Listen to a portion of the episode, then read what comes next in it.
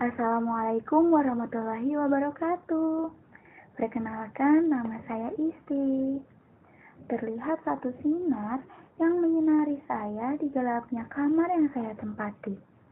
Hari demi hari, bulan demi bulan, telah saya lalui dalam sebuah dinding yang di mana kekuatannya sangat kuat.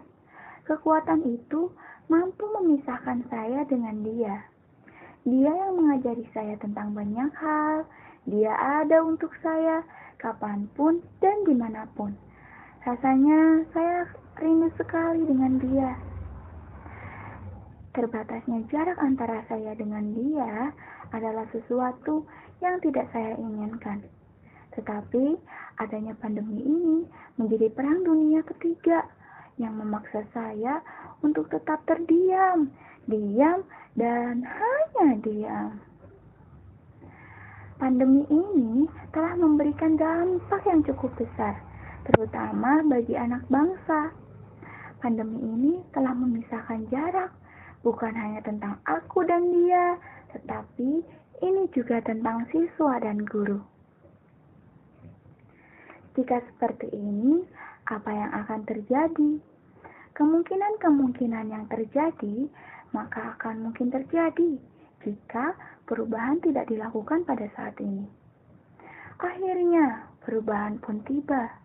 Perubahan tersebut menyatakan bahwa siswa akan tetap belajar, tetapi dengan proses pembelajaran daring atau dalam jaringan. Daring, ya, daring akan menuntut penggunanya untuk melatih keterampilannya dalam menggunakan teknologi. Lalu, bagaimana proses pembelajaran daring untuk anak sekolah dasar yang belum mengerti banyak hal tentang teknologi? Pendampingan dari orang tua adalah solusi yang terbaik. Jika orang tua dari anak tersebut juga mengerti tentang teknologi. Pertanyaannya, jika orang tua tidak mengerti teknologi, siapa yang akan membantu peserta didik dalam proses pembelajaran yang memisahkan antara guru dan siswa ini? Jawabannya adalah tetap orang tua. Kenapa orang tua? Karena sesulit apa pun masalah yang terjadi, terutama dalam dunia pendidikan, orang tua akan selalu ada. Orang tua akan melakukan segala cara untuk membantu anaknya agar tidak kesulitan dalam belajar. Pandemi ini sudah seperti perang dunia yang memberikan dampak yang cukup besar bagi kita semua.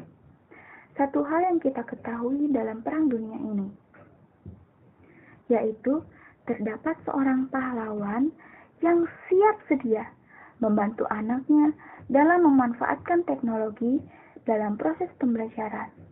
Pahlawan tersebut bernama orang tua. Terima kasih.